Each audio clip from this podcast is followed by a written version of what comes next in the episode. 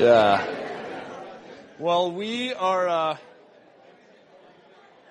we are really privileged tonight to um, to welcome someone to Resurgence. Um, he is uh, a leader of leaders, is what I would I would say, and uh, he uh, is available to us. He's been in town for a conference, and he was made available, and I just really jumped at the opportunity. Um, I have spent the last met him about 24 hours ago, and just really loved his heart and loved uh, what he's doing and just who God's made him to be. And uh, we are really honored to have him. He is uh, the bishop of uh, a bishop from Uganda and uh, responsible for 4,600 churches, uh, representing a million believers. And uh, not only is he responsible for that and has seen tremendous growth, he, he travels to 16 to 18 countries in Africa, uh, helping leaders across Africa and the church and the continent of Africa uh, move forward. And so he speaks to leaders and vision and uh, uh, but I just really believe that God has something for us tonight that He's departed in um, Bishop Simon Peter Emiau. And uh, we are really uh, just blessed and honored to have you tonight. And I want to welcome, and let's give a warm welcome to him to come. Karibu. I welcome you. Blessing. Thanks, Drew. Great. Delight tonight to be with all of you. A pleasure to be in this city. I think this is my second time to be in this city. Night uh, 2011, uh, we were here again at um, uh, global conference, and uh, it's a privilege to take this moment to break away to be with you and to enjoy your very lovely, spiritual, inspired, resuscitated worship. I love it. No, I love it with all my heart. I might have a very poor voice. Um, when I get to sing, I can get you to sleep. Um, but um, so I, I, that's why I enjoy all the um, singing that comes through. Thanks. Let's give them a hand clap. That was really perfect and powerful, and I believe it is an amazing story. Simon Peter is a married man, five children, and um, um, he loves so much um, uh, the Lord. He um, and he loves the Word of God. And tonight he will share a portion of that. I've been I gave my life to the Lord when I was 20 years, and um, I came to grow in walking with God. My passion is God. I love Him. I love Him. I have not seen Him, but I love Him. And that was one of my favorite uh, uh, uh, verses for many, many, many years. The one in Peter that says, even if we have not seen Him, we still love Him. And I think I'm devoted to that. I, I, if I don't see Him, I still love Him. And uh, my heart wants to walk till the day I see him face to face.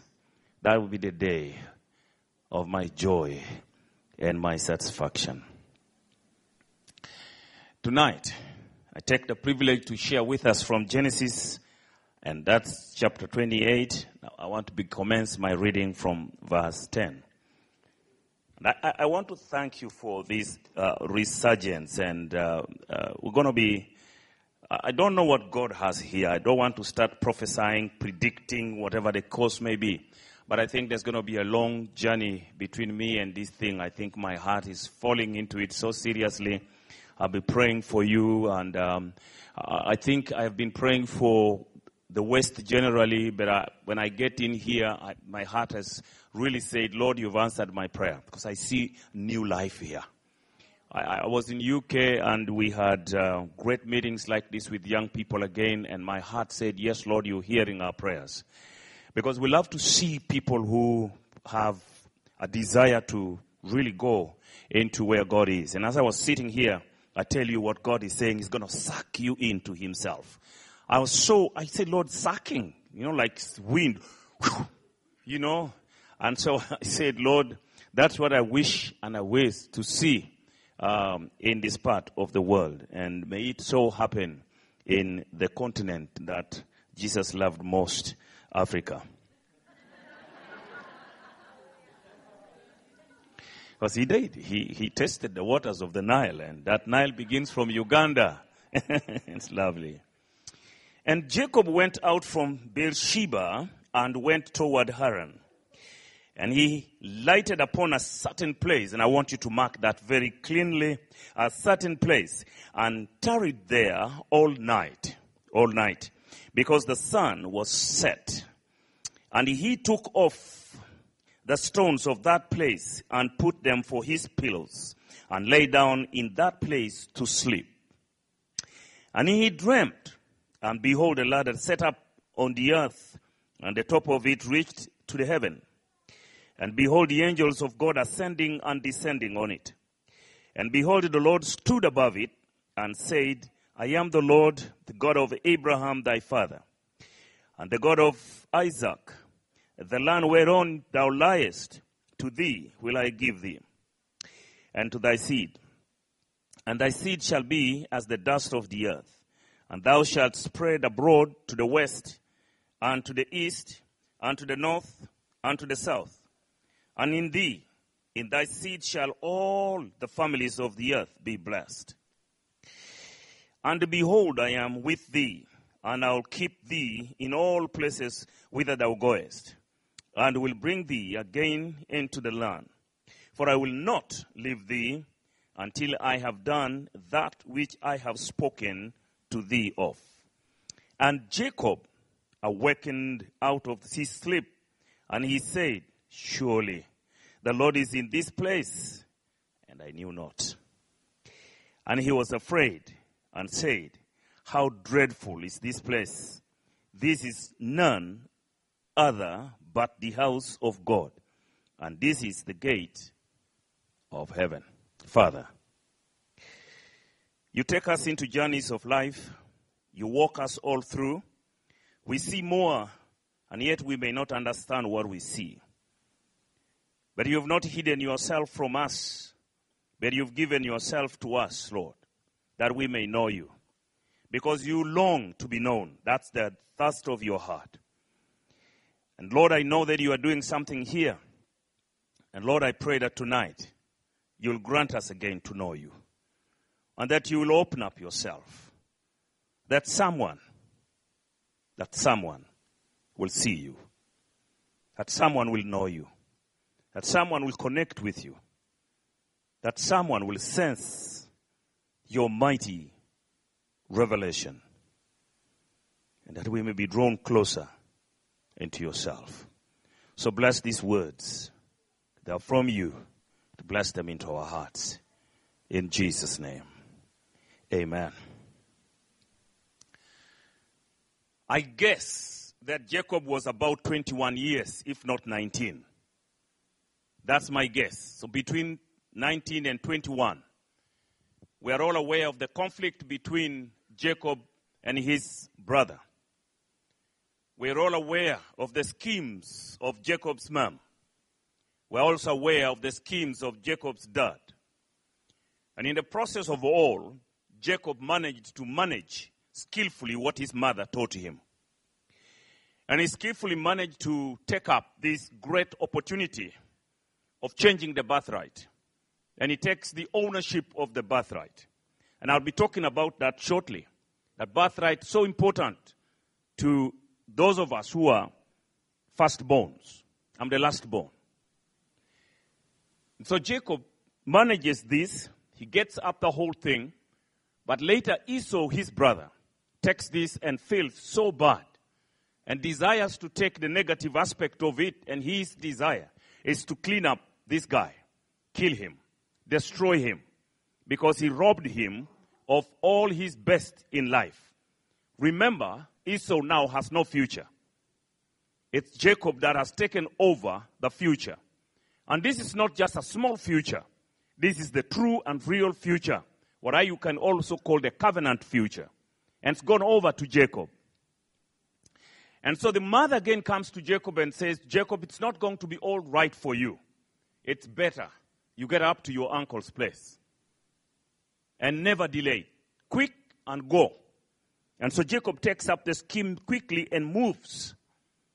He lives on this journey, and I'm saying to all of us, the background of Jacob is not such a good background. A very lonely man, fearful, fret. There's fear in his life at this particular moment. He's running away from his brother. Who is hurting. And Jacob himself is also hurting because it's not just uneasy. There's been friction between him and his brother. And he's running away. He's crowded with guilt because he's not happy. His life is not a good one. Full of guilt in his heart because he robbed his brother. And he's running away not as a happy person, he's running away full of guilt in his heart. Now, I, I suppose that possibly he left late in the afternoon. Maybe as usual when his brother had gone to hunt. So he quickly left. And he disappears. And suddenly he comes to a place and the sun sets down. And Jacob lies in this place. I think he was so fearful. I think he was so scared. I think he was not safe at all. Insecurity is filling him all over. What if Esau decides to pursue him on this journey? It could have been a very serious, fatal accident. But anyway, he takes a risk. He takes a risk and says, I'm going to rest here in this place. I don't know this place so well. It's like me if I have to get out of this city now.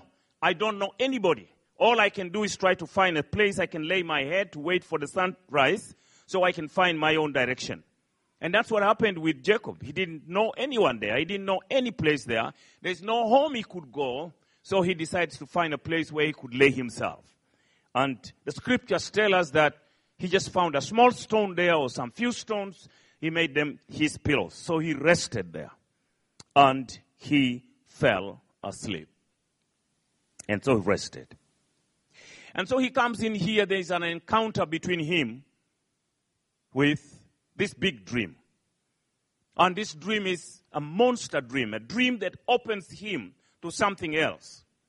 A dream that begins the change of his life.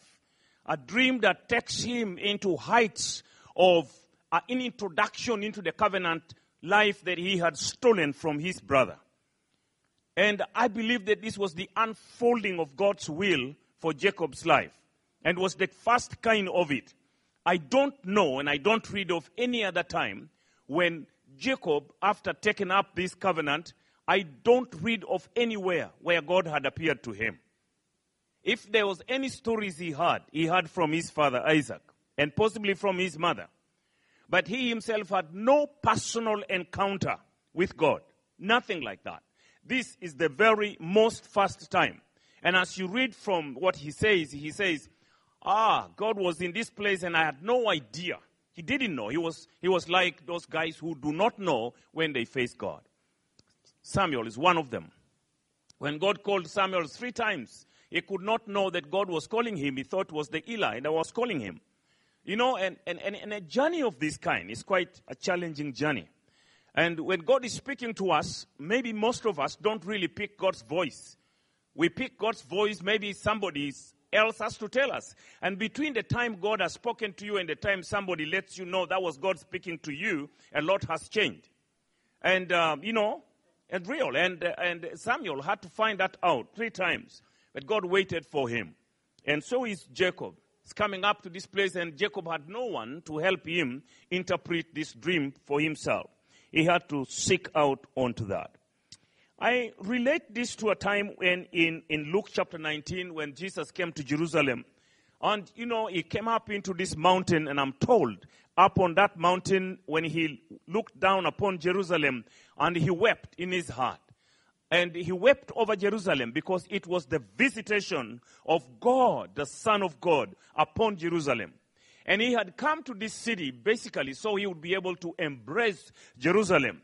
And I, I, like the scenarios he uses. He says it's like a hen, a mother hen, taking up the chicks. And he said, I wanted to take care of you just like a hen takes care of its chicks, so you'd be protected. But I want to remind us, and that's not what I want to talk about, but I want to remind us the grace of God at that moment upon Jerusalem. And Jerusalem never, never understood the visitation of God. And it's a great thing, the history of the church, the history of humanity, that when God is visiting, we miss the opportunity when God visits us. And I pray for each one of you that you will be sensitive to the visitation of God. And that's part of what I want to emphasize to you tonight. The visitation of God must not be missed It must be a time when each one of us can harness the presence of God and harness the glory of God and harness God's promises and relate with Him in a covenant relationship. So that it's not just something that we miss. Jerusalem missed this very basic opportunity. I am told that the very spot where Jesus wept, that was the same place David stood when he was running away after Absalom overthrew him, and he wept on the same mountain. Great place to see the city and to have a vision of the city, to have a dream of what that city can become. But that city missed the opportunity when God was visiting. And I pray that none of you would miss the visitation of God that I sense here in your country, and I sense it among you yourselves. So Jacob gets into this place, and I believe this was the turning point for him the visitation of God to Jacob himself. Now, I want you to note bit by bit, I'm going to turn it back onto that text again. The Bible says a certain place. Certain place. The places that God has used to reveal and manifest himself. I don't know about you. I don't know about many of us. But I know one time that at a particular time in, the, in my personal life, I had one spot that God met me. And that changed the life and changed my history and changed my journey as I walked as a young man. But I want you to take note of that one place, a certain place. You cannot depict where it is, but it is a place where you have to stop. Life moves on, but life must come to a place where you must stop. I don't know how much of us are running away from something. I don't know how many of us are moving on in something so eagerly, and you are driving yourself so fast into that place. But Jacob was like that. He was running away, greatly guilty in his life, greatly unsatisfied with what he had. He grabbed something for him which he did not even understand its value. But always there is an important place you must come and stop. As Trevor and I were coming today, I could notice that he stopped at certain places. Why? There was a signpost there, and the signpost could have been stopped, and he had to make sure he stops in that place. And I was marveling because in Africa, sometimes when we see a stop sign, we just come and pass. And I said, Lord, teach me something here. And here is something that helps each one of us. I don't know whether you exercise in your spiritual walk a place you stop by. So God can meet you at that moment. So that you stop everything that you are doing. It may be that you don't know whether you'll meet God in this place or not, but I don't think Jacob was aware that he was going to meet God, he was going to have a dream. Nevertheless, there must be stop places for you as a spiritual person. A place of resting. He rested, and God wanted him to rest here that night when it was so dark, when things seemed to not be clear, when your mind is so disturbed when situations and circumstances seem to be propelling you into something else, find a place of rest. Because when you find a place of rest, God will definitely speak to you. It's not just a place of that, but I want to remind all of us again this is a place of a dream. Jacob dreamt. And this is the dream that releases us into a wide thing I want to share with you tonight a dream. Jacob wanders in this place and he says, Oh, how awesome is this place! I come to realize that this is the house of God Himself, the gate of heaven. I don't know about you, I like being in this place. I like being in a place where it is the house of God. I like being in a place, and I don't mean this building. I mean a place which is the house of God. I mean a place where heaven is opened for me. I mean a place where I am really directly connected with my Creator and my Savior. I mean a place where the Spirit of God has connected me to that point when I can see the throne of grace and the throne of mercy. And I mean that place where Isaiah lifted up his voice in the, in the moment of sorrow, he lifted up his eyes. And the Bible says he saw the one that was seated on the throne. And he saw angels that were worshiping.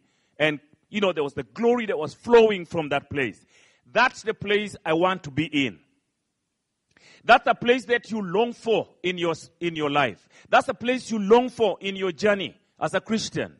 A place where you see the glory of God. A place where the throne of grace and the throne of mercy is visible to you.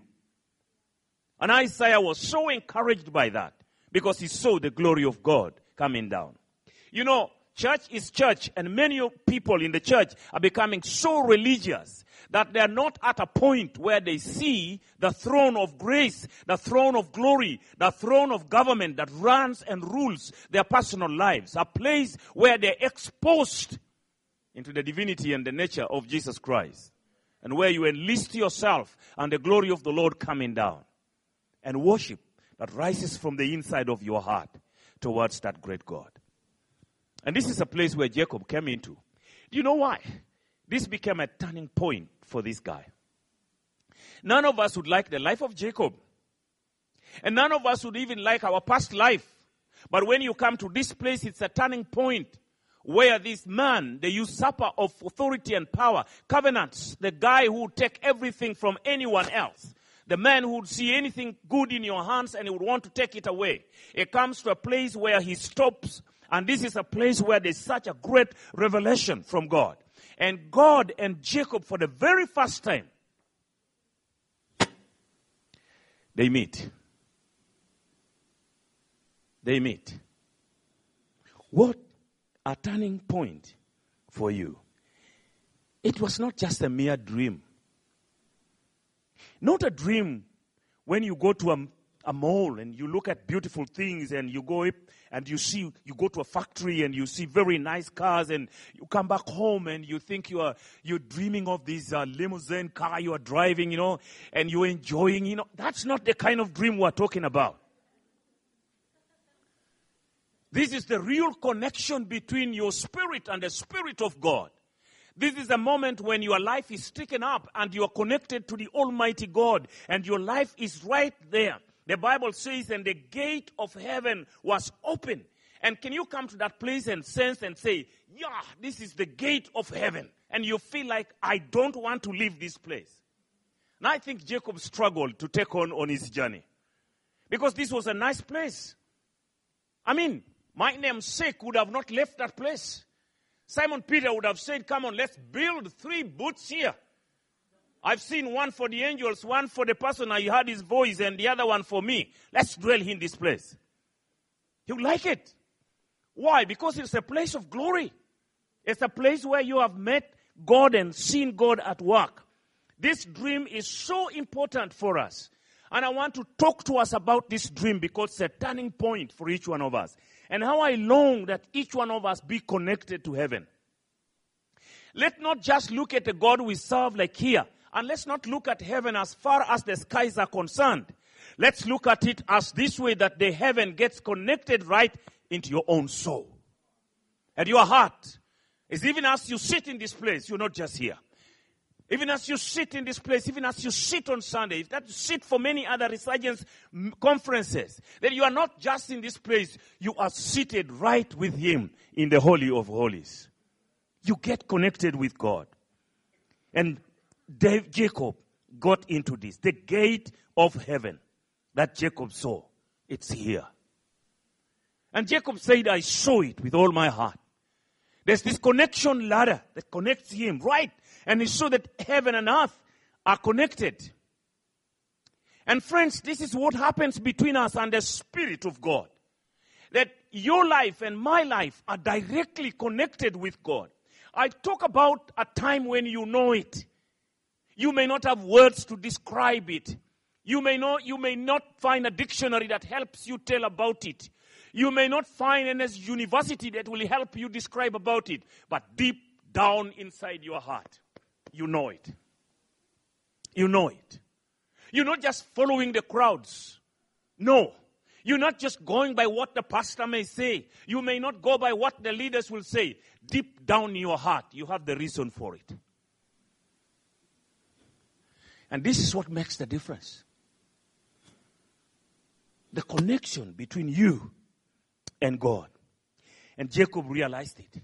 You know, you know, here is, here is a story told by Rebecca. Here is a story told by Isaac. Here is a story about Abraham passed on to them by their father, and Jacob just heard these stories. But they meant nothing until this strange place changed it. You know, my dad and my mom, they took me to church. For 19 years meant nothing till I met the Lord myself. And it became real. It changed me. It shocked my mother. Shocked my sisters. Shocked my community. Because it changed me. It was a new day. In that different place, heaven opened for me. Life became so real to me. God connected with me. Only my little soul could see him. And I could not explain. And this is what we need. Jacob got in that place, he changed his life. It was not just a mystical experience, it was a very divine connection with his master and Lord Jesus Christ. Secondly, it was the providence of God. This is where God Himself opens up and begins to confront this man and have a connection between the heaven and earth. A providence of God when God begins to provide information. He watches over and sees the angels descending and ascending, bringing forth messages from him. And Jacob could record it so clearly that he knew exactly who was speaking. It was not the angels, it was the one sitting at the top of that ladder. How beautiful is it for you to hear from God? Not just through angels, not just through your pastor here. I go to church every Sunday and I, myself, I, I say, Lord, I don't want to hear what my pastor says. I want to hear what you say. I see him like a messenger. I see him carrying that messenger, but where's that message coming from? It's from the source that I want to respond.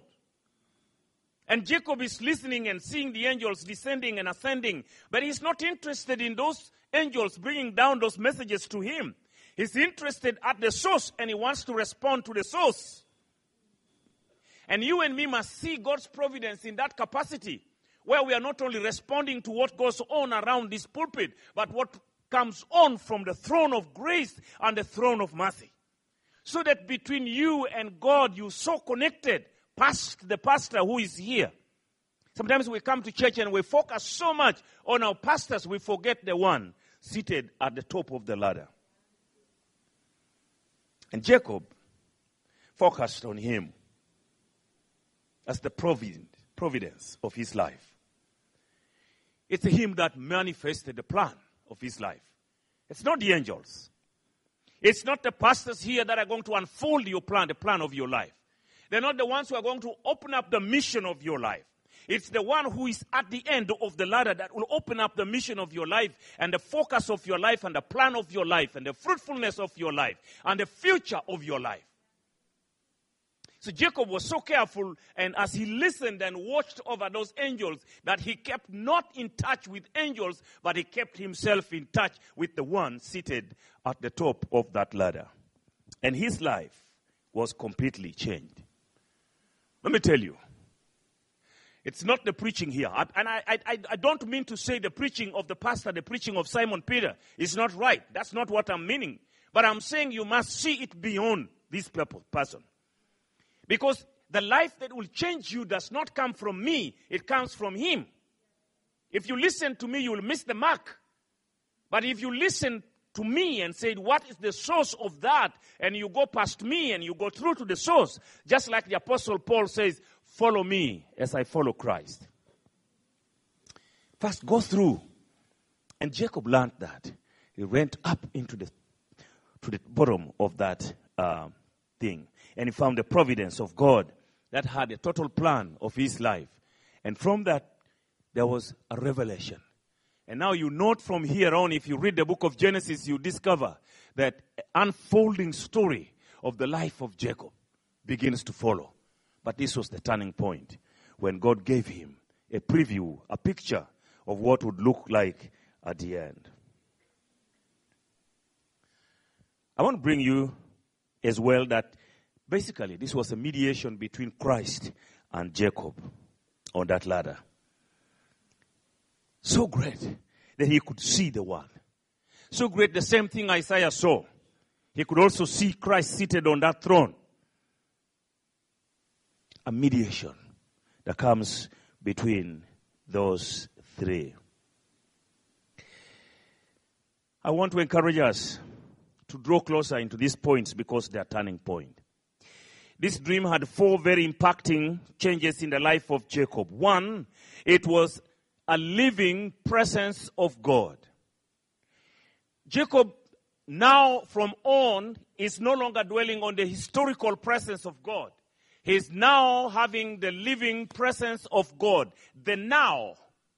Okay? The Rhema of God. The now of God dwelling in his personal life. It's not that which he had history from Isaac and Rebekah about the covenants of Abraham, the covenants of you know, all those other guys that were there before. Now Jacob has a reality of the living God in his own life. He's not going to be the same man as you know that from on now onwards, his life is changing every other time. He goes into Haran and he is a man who is blessed.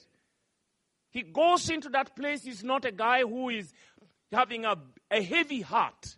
He's going away into Haran, a man with a relieved heart because he's met God. He's no longer traveling alone as Jacob. He's going now with God in his life. Brethren, how important is it to have the living presence of God? I don't know about you. What excites me in my Christian walk is the living presence of God. It's not history, not something that I read from books, not something even that I read from the Bible. I want that living presence in my heart. Somebody that I feel that there's a person in my life. I'm not just a single person, but there's a person in my life. And that living presence in my life makes the whole difference. And so real that I can see him, but not with my eyes. And as I said before, I can't explain him to you. But deep side inside my heart, I do know that there is a living God in me. And Jacob now knows it's no longer a quotation from his great grandfather Abraham. No.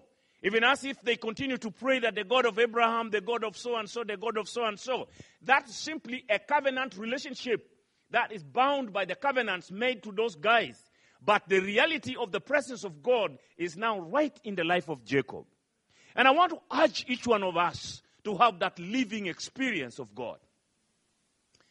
So you know about it. So you know about it. You know, I was just talking to a guy yesterday and he he's from Zimbabwe and he he had this great revelation of God in prison where he was going to be, you know, fired down in a few weeks. But God appeared to him in that cell a few days before he was taken for firing squad. And, and when God revealed himself to him, you know, in a dream again, and it became so real in his heart that somebody, some personality had come into his life. And that personality had granted him that he will be safe. And he came out of that prison. And a few days he would have been fired. And God saved his life because that personality came into him. A soldier in our church they went out, they were fighting, that's out in the borders of Congo, no, in Sudan. And their platoon was all killed except him. And he had been shot on both of his legs. And he was lying there, just alive. He had tried to do everything he could to save himself, and it was not possible. And the rebels were drawing closer and began to charge the rest of the bodies right there. And he was lying there. His man had opposed God in all of his life. And at that moment, he cried out in his desperation before he gives up his ghost. And he cried out to God. And he said, God, if you are there, receive my soul. And he knew he was going to die. And he says, Behold, a man that put on white robes stood just taking him between his legs. And this guy was so high, up to the skies. And he stood here. And they, all these rebels came and charged everybody except him. And he, everybody there had died before. But for him, he was alive. But this guy protected him, stood over him, and looked at him and says, You're safe in me. And that there was all this charging all round. And this guy's left. And this guy was here. And this man said to him, I'm the Lord Jesus Christ, saved your life. I died for you that you may live. And in the next 10 minutes, the helicopter from the government troops came over trying to find out who else could be alive in that scenario. He waved his little hand. And they were able to land there, pick him, and take him to hospital. He was there for two weeks, unconscious. Finally, he got up from that unconsciousness. The first question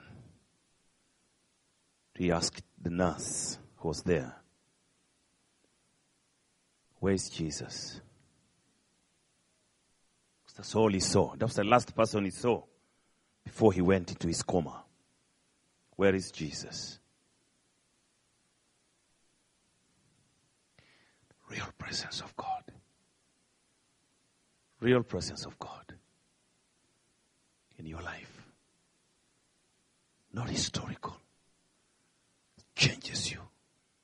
The real presence of God in the church that makes the church his own church.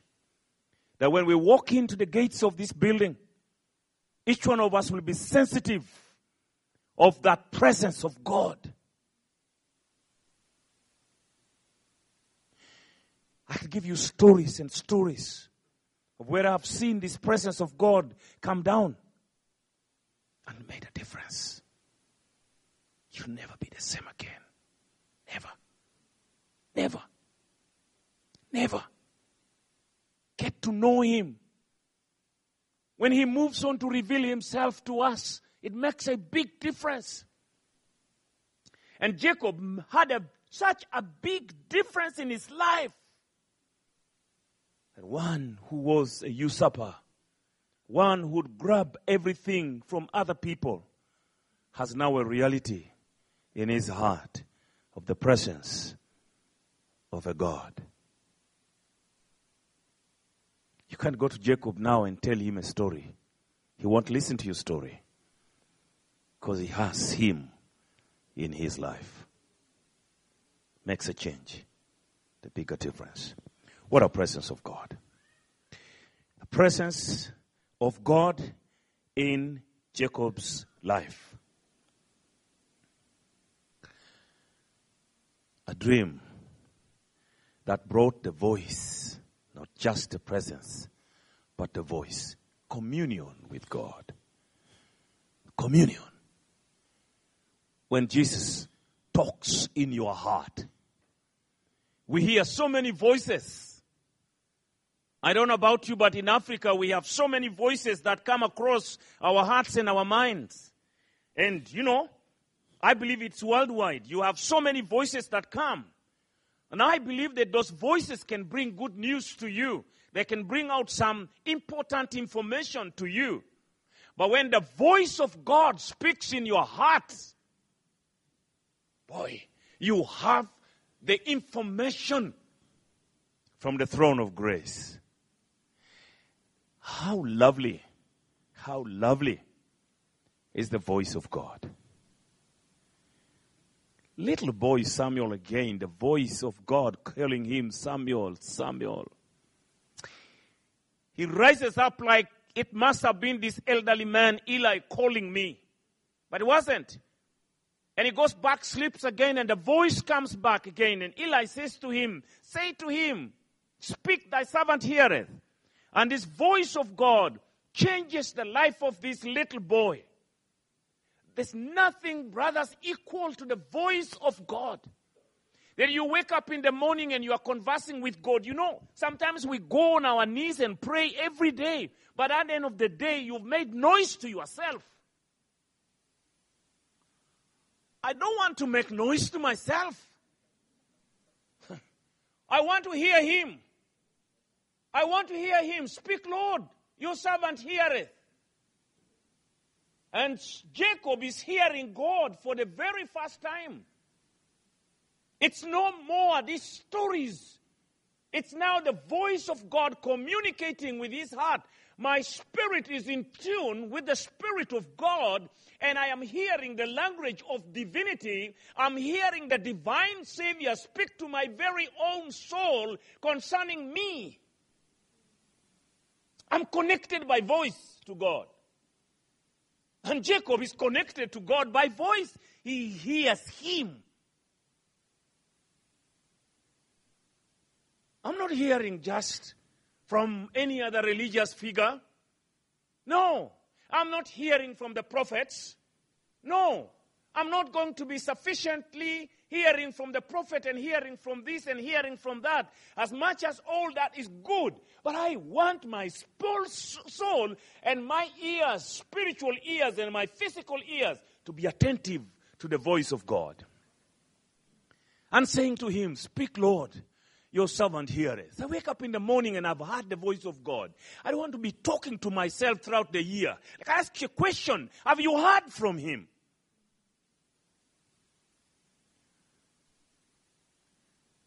My friends, some of us who are married, can you sit in a house and you're talking and talking alone and talking alone and, and this man is not responding? How can you be in that house? You know, talking and talking and talking to yourself, and this lady is not giving back that nice small voice. No. You need to hear that voice, then you know there is life on the other side. And I believe that's the way God with us. Even for Him, He longs to hear your voice. He longs to commune with you. He longs to be in touch with you. He wants to hear your voice. No matter what words you say, you can repeat one word a million times. I think it will be the smile of God when He hears your voice. But you must also hear Him the other way around. So we are able to move in the direction that he wants. And Jacob hears clearly the voice of God. He's turned everything. Turned everything. Changed his life. Gave him direction. He knew exactly what he needs to do. And I believe that's what we need, brethren, to hear the voice of God. I urge each one of you, not only, brethren, to have the presence of God, but I want you to just hear the voice of God, be connected with God by your spirit and to His spirit. That is the purpose why God gives you the spirit. So that your spirit and His spirit commune and communicate and understand exactly. Now, I, I like to take you a little bit on how God communicates with us. You know, the languages of God can be audible, but the languages of God are also faith and discernment. Do you know? I don't know some of us who have come to function with the gift of discernment. I don't know. But I love the discernment of God because that's the language of God. That was the original language that we connected with God effectively. You discern the presence of God, and a few of us operate at this level. Because much of the level we've known is the level of a voice which only talks to you, but not at the level where you have the discernment of God. And you know that God is in this place. I have in my ministry many times sensed the presence of God and discerned. And I stop. And I allow God to take over. Allow God. He's cut me many times on my sermons. And when I discern that He's come, I stop. Not that He was not here. Get me right. There is the usual presence of God, the common one, but there is the active presence of God. The usual presence of God is what many of us are common to. The active presence of God is where many of us are not common to. Because when God is in action, it's different when He's here, watching us, listening to us, and just attending to what we want. But when He acts, He begins to move. He has a specific mission to accomplish here. And He begins to move right in our presence here. And as people who sense Him at that level, you stop doing what you're doing. So He finishes what He wants to do first. Then you can resume later. This is the moment here with Jacob. God is coming to do something, and Jacob stops. You know, in that sleep, he stops. He's resting. He's sleeping. He's in a position, immovable position, so that God can accomplish what He wants when it, you are immovable, when you are demobilized. You note again when he comes back from, he's heading back into his own land, and there was this fight and wrestling over all the night, and he got hits him on the thigh, and the guy is demobilized. So God takes the precedence of your life. This is an experience of this man with God face to face. God demobilizes him so he can take. I charge us to grow, to discern, to hear the voice of God, but to discern him when he comes through to your life. So you allow him way to work into your heart and into your life. Amazing. I can't finish all this. It's too rich a sermon for me. It's too rich. I can't finish all of this. You know? But I want to say a little thing here again that God, in this dream, was building on the covenant and the promises of God. When, when God wants to build on a covenant relationship with you, it's so different from ordinary relationships. I want to urge all of us when we are dealing with God, we deal with God at a covenant level. A covenant level is, is more than just a relationship. You know, it's in marriage that you're coming in and you're vowing. You exchange vows with your spouse. You, we are imitating a covenant relationship with God. In other words, we are saying, forever nothing then doeth part us here except death. And when we are relating with God, I want to encourage each one of us that God is building us up until when we come to a point when we are covenantly related with Him. Because in the covenants of God, that's when the flow and the flow and the fullness of the blessings of God dwell. They don't dwell in the rest of relationships. They're so minor, like sprinkles of water. But if we want to see the flood of God's blessings, which are full of responsibilities and ministries and engagements that are meaningful, then we come right into the point when there is a covenant relationship with God. And God is saying to, a, to Jacob, we are going into a covenant relationship. And you've known that that covenant has never been broken even one single day to this very day. It will be there tomorrow. It will be there till Jesus comes back. Did you know, my brother and my sister, that God is committed to you for the rest of your life? Doesn't matter what happens. Did you know that? He's committed to you.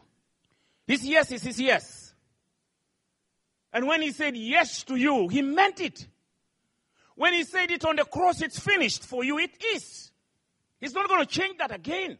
And how appetizing that is, how challenging that is to you and to me to rise up to a standard where we meet God at the covenant level.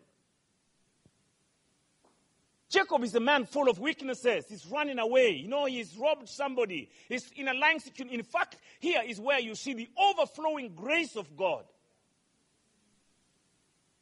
The unconditional love of God dealing with the sinner. It's just like in that lady that came in the night when Jesus was about to die. I mean, going to the cross, and he, Simon the leper, invited him into his house. And this lady from any city, no, loitering in the city, comes over in the night with that alabaster jar and pours it all over on Jesus. A sinful woman walking in, and Simon says, Come on, Lord. If you were a prophet, you could have discerned that this woman is not a rightful person to anoint you. But she comes in. And at that moment, here is a covenant relationship, unconditional completely. And Jesus looked at her and quickly says, Leave her alone. Leave her alone. That's one of the most powerful statements that Jesus says about you. Leave him alone. Stories can go all around you, millions of them. Jesus has one word leave her alone. Don't raise an accusation on her. Don't. Leave her alone. I walked into this house. No one ever gave me water to wash my feet. Great men had money in their pockets. They couldn't even buy ointment on him. They knew a few days from then he was going to be buried. They knew. But none of them prepared Jesus for that. And this lady comes over to prepare him. And in the Hebrew culture, harlots could, they could only take their tithes to the temple when that offering is given to the dead. Jesus. And this lady comes over at a moment, knew this man is gone. In the next few days, gives him an offering of her life. Jesus, in return, gives her the unconditional love and enters into a covenant relationship and defends her with all his life. Jacob understood he was not the same man again because he got into a deeper relationship. I'll stop here, man. I just want to plead with you his journey that Jacob took. Reflect it on your personal life. And see your presence of God in your life. The voice of God daily as you journey in the life of God. Have you come through to a covenant relationship with God? I'm very much aware that you're a Christian, but I'm taking you deeper. I don't want you to hang like in Uganda. We have the the the um, trumpeters who believe that some of us are on the veranda of the house but have not come into the house in our faith. But I want us to go deeper in looking at how God relates with us at this level. Takes Jacob and takes him deeper to open up his presence so you and me can access that presence. Reminded on that day when he hung on the cross. And then he cried out.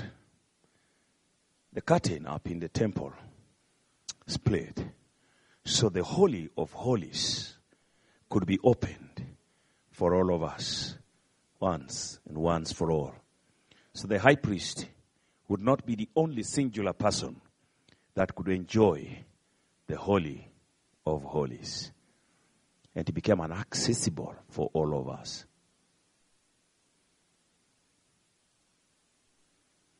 They heard his voice. But I want you to connect with God to the level that you hear his voice. So you're just talking to yourself. No. So when you come to him, you hear him. When he speaks in your heart, makes a whole difference. Bound by a covenant relationship, you know that God is not going to leave you. You know it. And I don't want you to think of him like human beings we enter into relationships and forget one another after one year or after when circumstances come and we forget. God is not going to do that with you. The most firm relationship you can ever have is a relationship with God. You can be assured of it. You can be assured of it. You and me may fail him, he will not fail you. And that's the hope you have in life you can hang on his faithfulness and stay there till he and you connect in a way that is meaningful. I'm just going to ask a prayer team to come. I want us to take a few minutes. And I want to ask you to respond to God. I believe God has spoken to you and spoken to me. Jacob left. Doesn't matter what your background looks like, God reveals himself to you. And that's my desire tonight that God, you will see God in a new way. That you go back totally renewed. You go back totally with a new sense. You go back with a new discernment towards who God is. Assurance in your heart. He's a covenant God. He desires that relationship with you forever and ever. If I come back, I'll finish my sermon. If I don't come back, probably will finish that sermon. Goes back into the book of Genesis and looks at that. Let's bow our heads and pray. Father, thank you. Lord, we love you. Lord, you're speaking to us. It's your desire to be known. And tonight, Lord, we want to know you better. Just like Apostle Paul prayed, he says we want to get to know him and know him better. Jacob had heard about you, but never experienced such a great opportunity that he saw in this place. Tonight, Lord, this could be another place for someone to meet you. It could be a stopping place for somebody. Could be a resting place for someone. Could be a place of revelation, place of dream. It will make a big change. Manifest yourself. Reveal yourself. You want to take some time to pray. The prayer team is here. Just want us to take some little time. Come over. The Lord has spoken to your heart. I don't know what it is, but I know for sure God has spoken to you. Give yourself to Him tonight. And may He touch you in a very special way. May He give you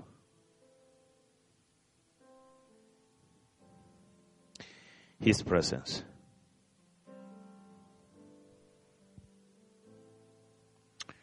Thank you, Jesus.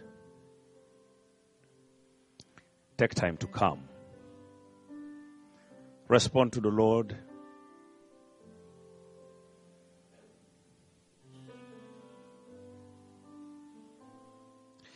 Your walk in Him may totally not have been so close.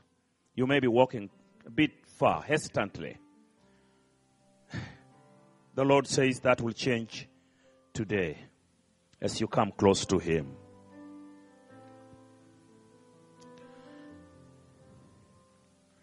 The prayer team is waiting for you. Take time to come and pour your heart to Him. Love you, Lord.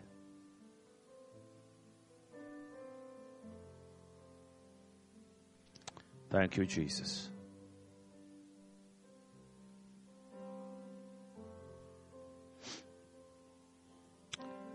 Thank you, Jesus.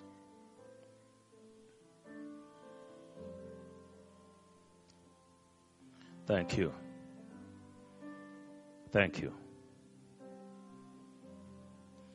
Let your heart be with Him. All God wants is to take you deeper. So you don't just. All God wants is to remind you, I have a covenant with you deeper. This could be a beginning with your life, a new day opening up for you like Jacob. New day. And God takes you into His presence so deeply, and your life will never be the same again.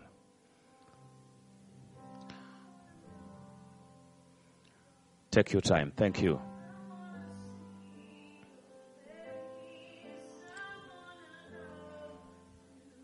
Hallelujah. Yes, Lord. Praise your name, Jesus.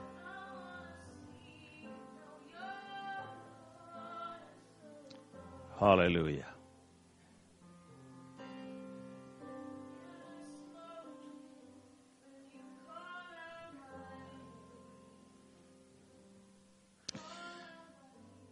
You're wondering in your heart, what is this? You'll never get to know it until you get here and somebody lays his hands on you and prays with you that your eyes will be opened to the facts of what God wants to do with your life. Some of us, God wants to take us to the next level in our journey of walking with Him. Take time, and it will make a difference for you.